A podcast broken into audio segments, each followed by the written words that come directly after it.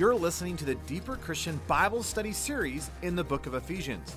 Thank you for joining me, Nathan Johnson, on an in-depth, verse-by-verse study of this incredible book by Paul. Now, let's dive into the lesson for today.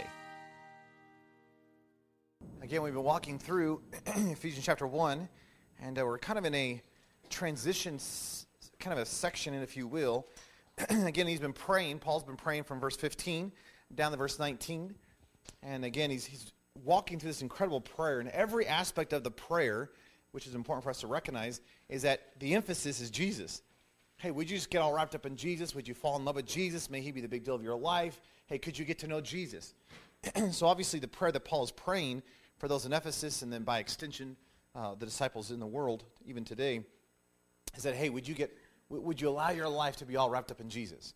So Jesus is the big deal of the prayer itself. Now, last time we were together, we were looking at verse twenty. And uh, again, it's interesting that as you move from verse nineteen to verse twenty, uh, it's almost like it's not that Paul has finished praying. He hasn't said amen. In fact, he, he doesn't say amen anywhere in our, in our in our prayer. But it's like as he gets into verse nineteen and transitions into verse twenty, it's like he's in the middle of the prayer. He's talking about, oh, that you would know the overwhelming power of God. And in the middle of talking about the power of God, he goes, oh, I, I got to start teaching. So it's almost like he stops praying and he starts teaching. You know, some people like teach in their prayers. Paul's like just praying in his, in his teaching and his teaching and his, I don't know how you want to talk about that. But regardless, the idea is he's praying, he's given this exhortation of just this, man, I really want God to get all wrapped up in your life and you get all wrapped up in him. And, and somehow in the middle of all that, it's like he transitions and he doesn't say amen, but he just starts teaching again. And he jumps into verse twenty, talking about this demonstration of the overwhelming power of God. Now, again, as you look at verse nineteen, and again, this is just review, but as you look at verse nineteen, Paul again is praying that you would know the surpassing greatness of his power toward us who believe, according to the working of his mighty power. And again, the idea is, and Paul, Paul's saying, how, how do I begin to describe this overwhelming power of God? How, how do I, how do I get you to understand what this power of God looks like? And again, what Paul does is he uses some Uh, two rare Greek words, this surpassing greatness idea. Uh, and then he says, well, let me see what I can do. Uh, he goes into the Greek language, and he finds four different words for the word power. And he says, let me try to describe the power of God to you, because the power of God truly is indescribable. And so what he does is he kind of reaches into the Greek language, pulls out these four different words for the word power, and says, do you recognize God has all that? Again, one of those words for power is the uh, is the word kratos. Has this idea of sovereignty, dominion, authority, power. It's, it's like what a king has. A king has a scepter. He has the power. He has the authority. That's the idea. Uh, Paul says that uh, God has ischis, meaning the resource and the ability. He has the oomph, uh, the ability to do something. Not only that, God has the dunamis, which is like the demonstration of that ability. So God is marching into your world, producing some effect, that God is doing something. That's this idea. And then the other one is energia, which is this idea of it's the flow, it's the inner, that which energizes, that which brings along, that kind of an idea. So Paul says, do you recognize that God in his overwhelming power, hey, you, you need to recognize that God has power, not just that he has power, but he has, he has overwhelming power, and he's willing to work in your life, which is an encouraging thought if you think about it. Because I, I don't know what it is in your life, and I don't I don't know what it is that you're dealing with, but it's like, can, can God handle my situation? Hey, can God handle the giants of my life? Can can God handle the struggles and the difficulties and the finances and the family and the students of my life? Just kidding, right? But, but hey, can God handle the stuff that I'm dealing with? And the reality is, yes. Why? He's powerful. It's not that he just has a little bit of power and he might be able to, he might not be able to. He has overwhelming power. And in fact, his power is indescribable. And so whatever it is that you're dealing with, you recognize that God is able, that he's able to handle your difficulty, your situation, your problem, your situation. I mean, he's he's capable. So can we trust him? Can we rest in that reality? Now, again, you walk up to Paul and you say, okay, Paul, that's great. It makes sense to me. But could you give me an example? And Paul says, oh, I'd love to give you an example. In fact, I'm going to give you four examples. Example one, which is what we're in the middle of now, goes from verse twenty down to verse twenty-three. You want to see the power of God demonstrated? Look at the life of Jesus. Number two is verses, uh, chapter two, verse one through uh, one through one through ten, God says, look at yourself. That what God is doing in your life spiritually becomes a demonstration of the overwhelming power of God. And that should be the reality of our life today. That when someone looks at our lives, they should see a demonstration of the power of God. Again, that the only way they can explain how you are living your life should be Jesus. Uh, the third example is uh, chapter two, verse eleven, down to the end of the chapter, which is the church. And so God, uh, sorry, Paul says, do you recognize what God is doing in the church is he's taking two groups that has always had hostility with one another, and he's bringing them together and making them one, which is kind of a phenomenal thought. And then the fourth example is Paul himself, which is the first half of chapter three. So Paul says, let me try to describe the power of God to you. The power of God is overwhelmingly indescribable, but let me do my best. Now, we're in that first example, which again goes from verse twenty down to verse twenty-three. So uh, if you have your Bibles, what I want to do is I want to read verses nineteen down to the end of the chapter, just so that this is in our mind and fresh. So this is what Paul says in Ephesians one, verse nineteen. He says, I pray that you would know what is the surpassing greatness of his power toward us who believe, according to the working of his mighty power, which he performed or worked in Christ when he raised him from the dead and seated him at his own right hand in the heavenly places, far above all principality and power and might and dominion and every name that is named, not only in this age, but also in that which is to come. And he put all things in subjection under his feet and made him head over all things for the church, which is his body, the fullness of him who fills all things in all ways. Amen. What an incredible reality. So again, Paul is talking about the power of God being demonstrated in the life of Jesus. And it begins in verse twenty. And again, uh, I'm not sure how you want to break this down. Uh, I was looking at the passage, and I, and I broke this into, I think it's uh, five sections. I'll just give them to you really quick if you want to hear this, uh, which means we're pro- it's probably going to take us five sermons to get through the rest of this chapter. Hey, we're this is good. This is good. Uh, the first section for me is the very beginning of verse twenty. Uh, which he performed in Christ when he raised him from the dead. I'm calling this the performance or the demonstrate, de- demonstration. Uh, this is the fact that God reached his hand into the deadness of Jesus and raised Jesus physically from physical deadness into physical life. That is amazing. And what an incredible demonstration of the power of God. Uh, so again, ver- the beginning of verse twenty, I'm calling the performance. Now, the second half of verse twenty, the fact that he is seated at his own right hand in heavenly places, far above, verse twenty-one, principalities, power, might, and dominion, I'm calling the position. So not only has this, is this, there this performance idea of God reaching into the deadness of Jesus and bringing him into life, but there's this idea of position, that he's now been given a position far above all things. In verse twenty-two, I'm calling verse twenty-two this idea that he's put all things in subjection under his feet and made him head over all things to the church. Uh, I'm calling that the preeminence. That Christ, as Colossians says, that in all things Christ may have the preeminence. That it's it's the focus of Jesus. This is, hey, he he's in the supreme position. This is all about one thing, which is Jesus. Now, at the very beginning of verse twenty-three, talking about the body of Christ, I'm talking about uh, I'm calling that the person. As you start noticing, I'm having an alliteration thing going on here. I'm calling the person, and then the second half of verse twenty-three, I'm calling the purpose. So I have the performance, the position, the preeminence, the person, and the purpose. It just sounds like good preacher talk, right? With all the alliteration. Uh, regardless, what I want to do is I want to look at that first one uh, with you this morning and to look at verse twenty, this idea of the performance or the demonstration. Again, verse the beginning of verse twenty says, speaking about the power of God, which he worked in Christ when he raised him from the dead. Woo! Now, do you recognize... I know this is going to be a crazy thought. You recognize that Jesus is not dead. Please contain your excitement. Isn't that a great thought? Jesus was raised from the dead. Now, none of you look impressed. My guess is, you know, if you grew up in church at all, you know, went through Sunday school, you're just like, yeah, yeah, yeah, yeah, yeah. I, I know the story. I saw the flannel board. I got the T-shirt. I, I get this thing. But do you recognize that our Savior is not dead? He is raised from the dead. You need to be raised from the dead. You guys must be tired. This is exciting stuff. I mean, this is like run the aisles with white hankies kind of stuff. That our God is not dead. Please stay seated. But our God is not dead. Thank you. This one person's excited. Isn't it, isn't it a phenomenal thought that here is Jesus, who is God himself. We recognize that. But Jesus died. And we're like, all the hopes and all the dreams and all, all the all the plans for the future that we had, you recognize died with Jesus if he did not raise from the dead. But the moment that he rose from the dead, you recognize that this, this changes everything. It's interesting to me that you look at the you look at the modern landscape.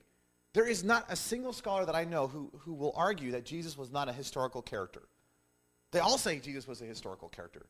There's so much evidence historically that Jesus literally walked on this planet two thousand years ago. That, that's not the issue. No, no one debates at all whether or not Jesus was a historical person. The issue is whether he actually rose from the dead. There is, there's this huge debate. Did Jesus actually rise from the dead? In fact, the debate was happening in the time of Jesus. And you know the story. The, the, the soldiers go up to the, the Pharisees and they say, um, you have a problem. You know? This is not word for word of King James, by the way. This is just talking the story. Right, but you you have a problem. They said, well, what's the problem? Well, we were there, we were guarding, and we all hit the ground, and he came out, you know. And and of course the Pharisees hide up the they, they hide up the whole thing. Well, just just why don't you guys say that you guys fell asleep and the disciples came and took the body? That there was a cover-up even in the beginning. And the Pharisees, by the way, grammatically in in the language, uh, in Matthew especially, you cannot get away the fact that the Pharisees knew exactly what happened. This wasn't like, well, maybe he did, maybe he didn't. They knew what happened. And they were so dead set against not allowing him to have a voice that they covered it up purposely. And there's been a cover-up all that all, since that point. And isn't it interesting? Again, no one, no one today debates whether or not he was a historical character. The debate today is, well, did he actually rise from the dead? So you've got to ask the question, why does that even matter? Haven't you ever asked the question, why does it? Why is it important that Jesus raised from the dead? Now, I mean, and my guess is if you if you sit there and think about it, you know, we can come up with some good, quick answers, right? But do you recognize that without the resurrection, Christianity is, there is no Christianity. That, that what you and I hold tight to, what you and I believe in, if there was no resurrection, then we have nothing. If there was no resurrection, you have no hope. If there was no resurrection, hey, there's, there's nothing for you. If there is no resurrection, so you begin to recognize that the resurrection then, if you want to say it this way, is, is like the linchpin of our faith. That everything hinges on the fact that he rose from the dead. Does that make sense? That this is not just, well, praise the Lord, he rose from the dead. That this is, this becomes essential. This is absolutely, down to it, overwhelmingly important. Ah, it's interesting that uh, the idea of the resurrection was the message of the early church. Uh, let me just give you a few passages. Uh, Acts two thirty-two. Peter is speaking uh, right after Pentecost. And Peter says, this Jesus God raised up, and of that we are all witnesses. Do you realize what Peter is proclaiming? Jesus is alive.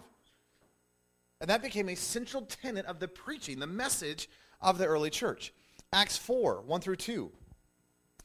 It says, and as they were speaking to the people, the priests and the captain of the temple and the Sadducees came upon them, greatly annoyed because they were teaching the people and proclaiming in Jesus the resurrection from the dead. So why were the Pharisees ticked off? Why, why did they keep trying to shut down the disciples? Why, why was it like, uh, you can just, you go over there and do your thing. Just don't talk about Jesus and the resurrection. Why were they getting so annoyed? Because the message they were proclaiming, the message that they were willing to be persecuted for, was he's risen. Uh, in Acts chapter seventeen, verse twenty, it says, the times of ignorance God overlooked, but now he commands all people everywhere to repent, because he has fixed the day on which he will judge the world in righteousness by a man whom he has appointed. And of this he has given assurance of all by raising him from the dead. Do you recognize that the reason we can have an assurance, hey, the reason that we know that there's hope for the future is because the one in whom we love and worship is risen from the dead. Paul in Second Timothy two eight tells Timothy, remember Jesus Christ, risen from the dead, the offspring of David, as preached in my gospel. Paul says, you know what I'm preaching? Do you know what the essence of my, of my message is? The resurrection from the dead. That I'm not preaching about, there's this great guy, he died upon the cross, woo, woo, woo, because that's not my message. My message is, there was this great guy who died upon the cross, and he rose again. Woo, woo, woo, right? That's the message. And you recognize that the gospel, according to Paul, wasn't just that Jesus died. That's, that's important. We need him to die. He shouldn't have had to die. I get that. And there is no reason for him to die outside of his overwhelming love for us. Because he could have just sent us off into the abyss and just flicked us into hell for eternity, and, and that, hey, that would have been fine. But he says, no, I, I, I love you too much. I'm not going to allow that to take place. We need an innocent sacrifice, so I'm going to come, I'm going to die for my people. So it was because of his great love of which he died for us. But it's not, that doesn't where, that's not where it ends. Well, where does it end? Oh, he rose. In fact, that's not even where it ends. He ascended. In fact, that's not even where it ends. He's returning. So you begin to recognize that the resurrection of Jesus Christ was not some add-on. It wasn't just some, well, let's just talk about the cross. It's all about the cross. Woo, the be- beautiful cross. It is. But the cross is only beautiful because there is a resurrection. T- tons of people died upon crosses. T- tons of people died a physical, horrible, painful death upon a cross. What makes the death of Jesus so significant and so different? Well, one, he's God. I get that. He was the perfect sacrifice. That's absolutely true. But he was raised from the dead. So again, it comes back to this question of why, not only was it just the key message for the early church, but why, for us, is it so important for Jesus to be raised from the dead? So let me give you a couple ideas. Number one, it reveals the power of God. Now, obviously that's clear even just in our passage, that the resurrection proves that God is sovereign over all life and death. That God is the one in control. That God is the one with the power.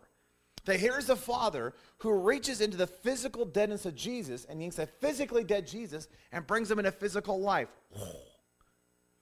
And Paul says that is a demonstration of the power of God. That's amazing. I don't know if God can handle my situation. Well, God can raise dead people from, from the dead. I think he can handle your problems. That's encouraging, actually.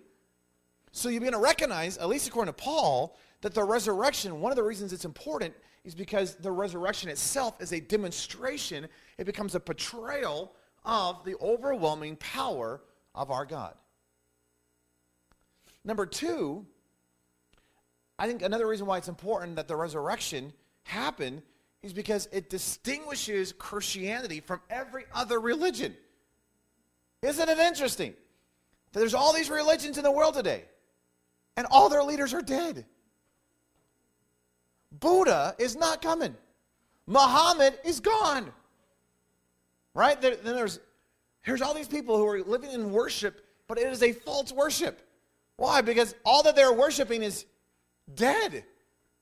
It's just graven image kind of stuff. It's just dumb stuff.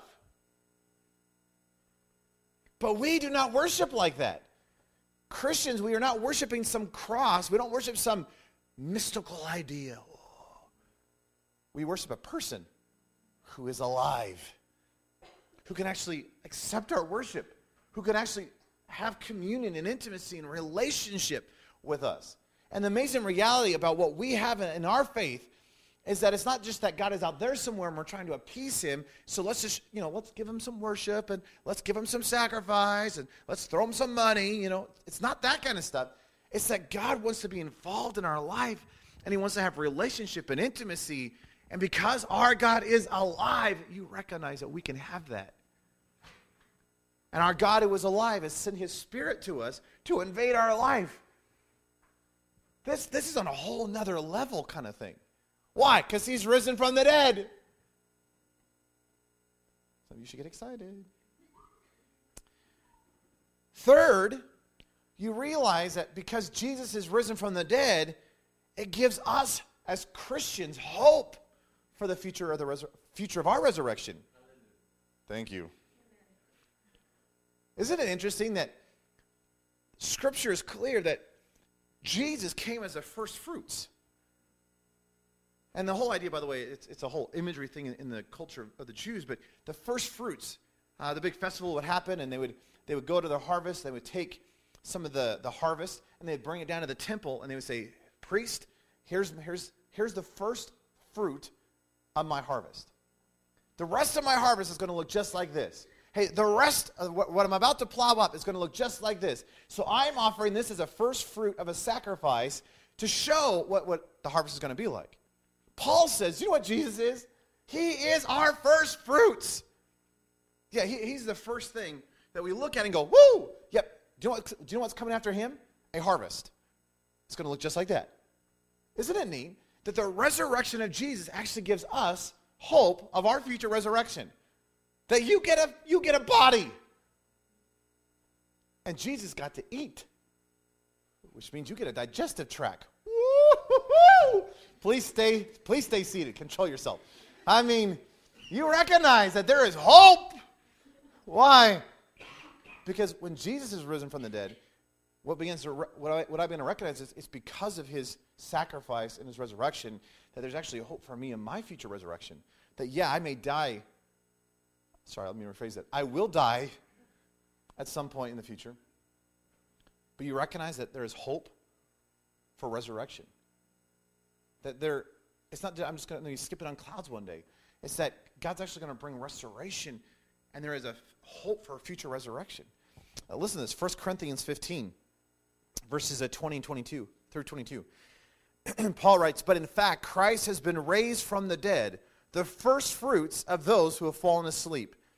For as by a man came death, by a man come also the resurrection of the dead. For as in Adam all die, but also in Christ shall be made all alive." A few verses later in fifty-three through fifty-five, Paul continues and says, "For this perishable body must put on the imperishable, and this mortal body must put on immortality. When the perishable put, puts on the imperishable, and the mortal puts on immortality, then shall come to pass the saying that is written, O death is swallowed up in victory. O death, where is your victory? O death, where is your sting?" In other words, you recognize that you can actually have hope in the future. You could be on your deathbed and still have hope. Why? Because Jesus was raised from the dead. Isn't this awesome? Fourth, the resurrection of Jesus becomes essential to his identity. Without the resurrection, do you realize that his identity actually becomes tarnished? Romans one four. Paul writes, "And was declared," Jesus, "to be the Son of God in power according to the Spirit of holiness by his resurrection from the dead, Jesus Christ our Lord." So how was he declared to be the Son of God in power? By his resurrection. So his resurrection then is the declaration, it's the wah, wah, wah kind of signal saying, hey, do you know what his identity is? Do you know who our Jesus is? He is to be declared the Son of God. How? Resurrection. Not just his identity, but number five, it is also a, it becomes essential or a revelation of his character. You recognize that if Jesus did not rise from the dead, Jesus is a liar. And we should not believe anything he ever said. Because if he's not truthful in one part, we can't trust him in any part. So if Jesus says, guess what? I'm going to be, hey, I'm going to rise from the dead. And he didn't rise from the dead, then we, hey, we have to question everything. But if Jesus says, I'm going to rise from the dead, and he did, in fact, rise from the dead, do you recognize that that declares his character? That he is who he said he was? Which means you should believe him in every part. Listen to this, Matthew twenty, verse eighteen and nineteen. Jesus says, see, we are going up to Jerusalem, and the Son of Man will be delivered over to the chief priests and the scribes, and they will condemn him to death and deliver him over to the Gentiles to be mocked and flogged and crucified, and he will be raised on the third day. Jesus says, hey, you know what's going to happen? Hey, beaten, bruised, scourged, crucified, risen. So is Jesus a liar? No, because the fact that he rose from the dead is a declaration that he's not just truthful, he is truth itself. So when he speaks, we can actually believe him because he cannot lie. That's encouraging. So the resurrection is a demonstration or a confirmation of his very character. Number six, it becomes essential. The resurrection is essential to the ministry of Jesus. If Jesus did not rise from the dead, his ministry ended in defeat. What was the point? If he did not rise from the dead, he would not be our great high priest who is sitting at the right hand of the Father interceding for us even right now, this very moment. If he did not rise from the dead, he would not be head of the church. He'd be dead. If he did not rise from the dead, he would not have sent forth his Spirit to indwell our lives, to enable us to live out the life that you and I are called to live as believers. See, all of that hinges on the fact that he needed to rise from the dead. So the resurrection then becomes essential to fulfilling the ministry that Jesus had. And that's amazing. And number seven, it becomes essential to the gospel itself. In other words, if he did not rise from the dead, there is no gospel. There is no hope. There is no future. All is in vain. Do you recognize that the resurrection of Jesus isn't just an add-on? It's not just something that we sing about on, on Sunday mornings. The resurrection of Jesus is absolutely essential to our faith. It's the linchpin of all Christianity. Uh, if you have your Bibles, turn back a few pages to First Corinthians chapter fifteen.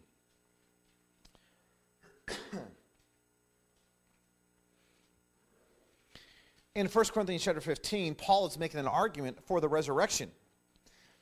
And what I want to do is, Paul, it's interesting that we just walked through seven ideas. Paul gives you six more evidences or reasons why the resurrection is essential just in this passage. So I want to read this. I want to give you the six, just kind of highlight them really quick to you. Because again, for Paul, the resurrection of Jesus is absolutely down to it, fundamental, essential, critical to our faith. So look at this. This is First Corinthians chapter four, uh, sorry, First Corinthians chapter fifteen, starting at verse fourteen. He says, if Christ had not risen, then our preaching is in vain, and your faith is also vain. Yes, and we would then be found false witnesses of God because we have testified that God raised raised up Christ, whom he did not raise up, sorry, whom he did not raise up, if in fact the dead do not rise. For if the dead do not rise, then Christ has not been raised. If Christ is not raised, your faith is vain, and you are still in your sins. Verse eighteen, then they also who had fallen asleep in Christ have perished. If in this life only we may have hope in Christ, we are of all men most miserable. But now is Christ risen from the dead and become the first fruits of those who have fallen asleep. Paul, in that little passage, says, do you recognize that the resurrection from the dead isn't just, well, yeah, that, that'd be really awesome. Ooh, yeah, that's important. Paul says everything that of our faith holds on the fact that Jesus is risen from the dead. And he gives six reasons. He says, if Jesus did not rise from the dead, I'll give them to you just really quick. Number one, our preaching would be in vain. That word vain has this idea of empty or pointless. He says, if Jesus did not rise from the dead, you realize that what we proclaim is dumb. It's pointless. It's just empty. Why? There's no oomph behind it. There, there's nothing to, to hold to. Why? It's just all empty, dead. Paul says, number two, that if Jesus did not rise from the dead, your faith would be in vain. What, what would you put your hope in? What would you put your faith in? It would just be empty if Jesus did not rise from the dead. It would be pointless. So, hey, if Jesus did not rise from the dead, then why are you sitting here? Says Paul. That all, all the stuff that you've been doing, all the church services you've ever gone to, would be completely pointless and empty if he did not rise from the dead. Number three, he says all the witnesses of the resurrection would be liars. Did you know, think about this, that when Jesus rose from the dead, it wasn't like just one person saw him. Now, if there was one witness, we could discount it. For a Jew, you had to have two to three witnesses for it to be credible. There wasn't even two to three witnesses. Do you know how many witnesses there were of the resurrection? We know that there were at least five hundred that were that that raised for, that were raised from the dead with Christ. And could you imagine you'd buried Aunt Jemima somewhere, you know, and months have gone by, and Jesus pops out of the grave, and Aunt Jemima comes and knocks on your door, and you're like, what just happened? There's all these people. Paul says that there were not only just people also raised from the dead, but there were all these witnesses of the fact that, Je- uh, the fact that Jesus rose from the dead. We know that the disciples were hanging out with Jesus for forty solid days, according to Acts chapter one. That Jesus was, right before the ascension, between the uh, resurrection and the ascension, there were these days, and Jesus was spending those days with them and giving them teaching and clarifying things. And in all likelihood, the one hundred twenty were there. The one hundred twenty in the upper room were all there with Jesus the whole time for those forty days. So, hey, maybe one person, yeah, we can discount that. Two or three, yeah, they may have been on drugs. But when you have when you have twelve, when you have one hundred, when you have five hundred, when you have all these people who are witnessing the resurrection from the dead, not everybody can be on pills. Not everyone can be drunk for forty solid days. Does that make sense? In fact, did you know that right at this very moment, we have more evidence for the resurrection of Jesus? Think about this. We have more historical evidence for the fact that Jesus rose from the dead than we do that George Washington was the first president of this country. None of us sit here and go, I wonder if George Washington really existed. Well, I know he's a historical character, but I don't know if he really was the first president. Do you know that we never question that one? But we have more historical evidence for the fact that Jesus rose from the dead than we do that George Washington was our president. Paul says, if he did not rise from the dead, then every witness that we who, who has shared that he rose from the dead has been made a liar. But they're not liars, by the way. You're, a lot of people are willing to lie for a lot of things, but when your life is on the line, people don't lie. Do you know people died for their faith, the fact that Jesus rose from the dead? Thousands. Paul says they're not all on drugs. They're not all liars. In other words, for, for you and I, if I can say it this way, you could have confidence and hope that he rose from the dead. That's awesome.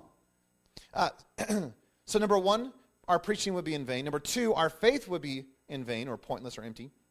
Number three, all the witnesses of the resurrection would be liars. Paul says, number four, we would still be without salvation. You would still be dead in your sins. There would be no hope for victory or salvation. That the only place that you have hope to go to is hell. Why? Because there would there would be no shedding of blood. That the, the, the, the, the, the, the, uh, the, the resurrection, if it did not happen, hey, we would be left in our sins, says Paul. So there's no hope. Number five, all former believers in Jesus would have died without hope. He says everyone who's died even before us, all of them would have had would have been they would have died in vain. There would have been no hope in their death if there was no resurrection. And six, Paul says, if hope in Christ is limited to this life, in other words, if this is merely just some good, you know, let's, you know, it's a gaggle of people who are just like, yeah, let's just believe, and that way, at least in this life, we can be encouraged. And there's there's people out there who say, you know, those Christians are crazy, and it's all a farce anyway. But you know, whatever brings you hope on this this side of death. Paul says, you recognize that if hope is merely for this side of life, then Christians should be pitied above all people. That's what Paul says. So this isn't just some, let's satiate and let's just have hope this side of death, and, you know, who knows what happens when you die. But, hey, those Christians, yeah, they're weird. But at least, you know, if they want hope this side of death, fine, whatever. Paul says if that if that is the basis of our hope, if the reality of our hope is only this side of death, then the world should be pitying us above all people. Because our hope is not this side of death. Isn't it interesting how lightly we take the resurrection of Jesus? And yet, biblically, it really is the linchpin of our faith. That we should be celebrating the life of Jesus every single day. And I love the fact that we hang up crosses and, you know, and we celebrate the death, and we should. But we celebrate the death only because we can celebrate his life. And his death only makes sense in light of the fact that he rose from the dead. We don't just celebrate his death because some man died. A lot of people die. We're not just celebrating his death. We do celebrate and we honor his death. Why? Because it was the death which is the means of my salvation. But it's the resurrection that was the focus of the early church. Wouldn't it be interesting if the focus of my life was the risen Lord? Wouldn't it be interesting if, if you looked at my life and what you noticed in my life was not just some mere theory, wasn't just some mere talk, wasn't just some mere abstract concept. Wouldn't it be interesting if you looked at my life and what you saw was the celebration of a life? That what you saw in me was a communion of intimacy with the one who is alive. Wouldn't it be neat if the, when the world saw you, when your family saw you, when your churches saw you, when the world sees you, what they couldn't help but realize is, I think Jesus is alive. How do you know? I don't know, but I look at your life, and it just seems like it's so evident. Wouldn't that be neat? By the way, do you know what we call people who live like that? Yeah, I think we call them Christians. Because you recognize that Christians are the ones who not just believe, we're the ones who celebrate his life. Not just his death, his life. Uh, my guess is you know this well, but several years ago, like before all of our times, uh, Bill and Gloria Gaither wrote this great song, and uh, just want to read the just want to read it to you. Don't worry, I'm not going to sing it. It says, God sent his son. They called him Jesus. He came to love, heal, and forgive. He lived and died to buy my pardon. An empty grave is there to prove my Savior lives. How sweet to hold a newborn baby and feel the pride and joy he gives. But greater still the calm assurance this child can face uncertain day because he lives. And then one day I'll cross the river, I'll fight life's final war with pain, and then as death gives way to victory, I'll see lights of glory, and I'll know he reigns. And the chorus says, because he lives, I can face tomorrow. Because he lives, all fear is gone. Because I know he holds the future, and life is worth the living just because he lives. Is that true for you? Like, honestly, is that true for you? Is life worth the living just because he lives? Not what you can get from him. Not the fact that you get to go to heaven. Not the fact that you receive gifts. Not the fact that, hey, nothing else. Is life worth the living? Is all the pain worth it just because he lives? And you realize it's actually far better than the song.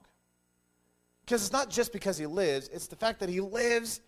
And the fact that he's indwelt my life through his spirit, the fact that he wants to have communion and intimacy with me. I mean, this thing is awesome. But all hinges on the fact that he lives.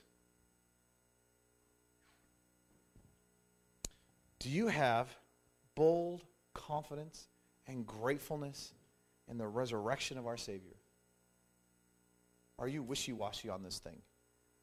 Because if you're wishy-washy on this one, if it's like, well, I don't know if he really rose from the dead, I don't really know if I can believe this one. I don't really know. The rest of your faith is going to be wishy-washy. Hey, if this if this is uncertain, the, what hope do you have? All, all of your hope, according to Paul, is going to be wishy-washy. It's going to be uncertain. Hey, if you want to firm up your faith, if you want to firm up your confidence, firm up the fact in your life that Jesus rose from the dead. And what would it look like practically in your life to live in the hope of each day? Let me say it this way. Wouldn't it be neat to live each day in the hope of his death and resurrection? That what that produces in your life, the hope that that gives, the, the assurance that that can provide you, you realize that I should be able to talk to anybody about the good news that I have. Why? Because I actually know that he rose from the dead. If I recognize that what that's done in my life, why would I want to keep that a secret? See, wouldn't it be neat to, to live in the in the reality of the joy of his resurrection? See, life can get difficult, and life can put all the pressure upon you, and but see, life shouldn't beat you down if you live in light of the resurrection. See, I shouldn't be able to get depressed. I know life gets hard. I get that. And hey, you can get exhausted. Hey, I get that too. But you realize that in light of the death and resurrection of Jesus, that should cause this buoyancy of soul. Shouldn't it?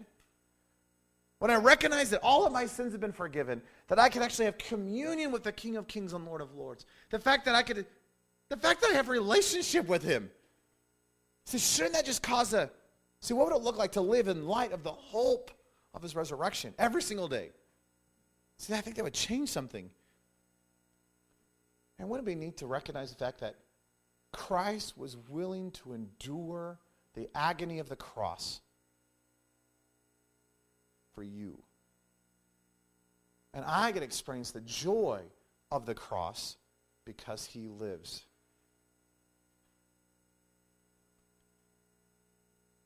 I think that's neat. I want to celebrate that. I, I just want to get lost in that reality because he lives. Let's pray. Lord, Lord, I don't want to forget the fact that you are alive. And I think at times, even though we're, even though we pray to you, and even though we sing about you, and though we read about you, it's just we kind of forget the fact that you are alive. That you were dead, and you died for our sins, which is so incredible. But the Father in his graciousness reached into your physical deadness and yanked you from physical death and brought you into physical life. Lord, that is amazing to me. Because what that shows is, wow, there's hope for my life. And there's hope after the grave. And that shows that my faith is not in vain. And it shows that I can actually have boldness and confidence in this world. And it shows it's a, it's a demonstration of, of the power that you have that that no matter what I'm facing, you can handle it. Lord, what would it, what would it look like if I began to recognize that my God is alive and you want relationship with us? It's not just that you were raised from the dead and now you have this, you know, distance from us. It's not like you're put off by us or frustrated with us. That the reason you, you, you suffered the agony of the cross and you rose from the dead is so that you could bring us into relationship and intimacy and, and oneness and communion. Or as William Law said, that the purpose of the cross was Pentecost. That the reason that you suffered and died and rose again is so that you could dump forth your spirit into vessels that have been purified and cleansed so that you could have relationship, so that you can empower our lives, so that we as humans could once again be a demonstration of you upon this earth. Because, Lord, this is not about us. This is all about you. And when the world looks at us, they are not to see us, they are to see you. Because this is all from you and through you and to you for your praise, glory, and renown. So, Lord, somehow could you do something in our lives where you cause our gaze to be fixed upon you?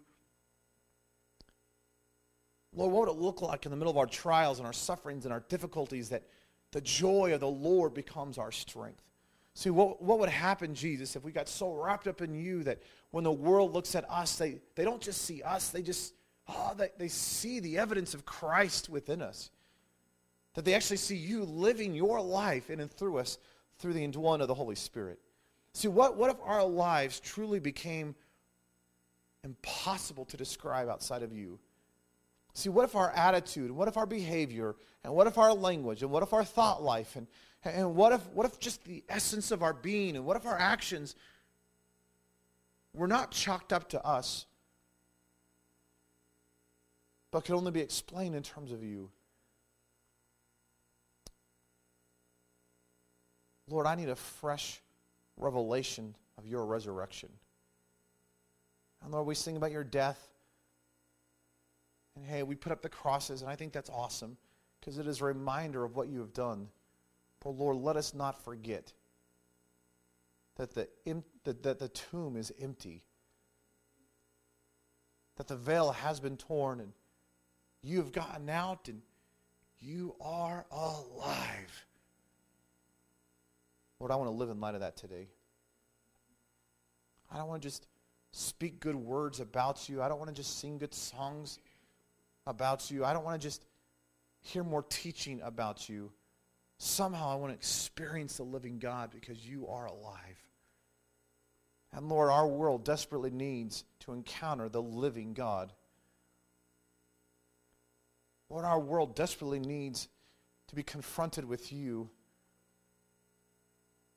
So Lord, will you use me as a vessel in whatever way you choose to declare that the King is alive.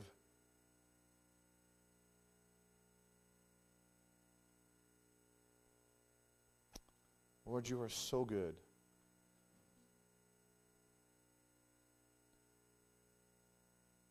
And Lord, thank you that we have a God whom we can love and praise and worship and serve and obey, who is alive. That we don't live in some facade. We don't, we don't live in some worship to some mystical thing. We we serve the living Savior.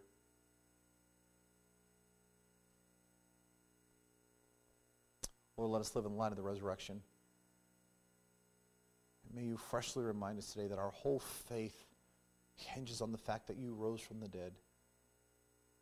Lord, we praise you because you've you are not dead, but alive. Lord, we love you. Ah, oh, we love you. Just give the praise and the glory. In your precious, powerful name we pray. Amen. Thank you for listening to this study from the book of Ephesians with Nathan Johnson.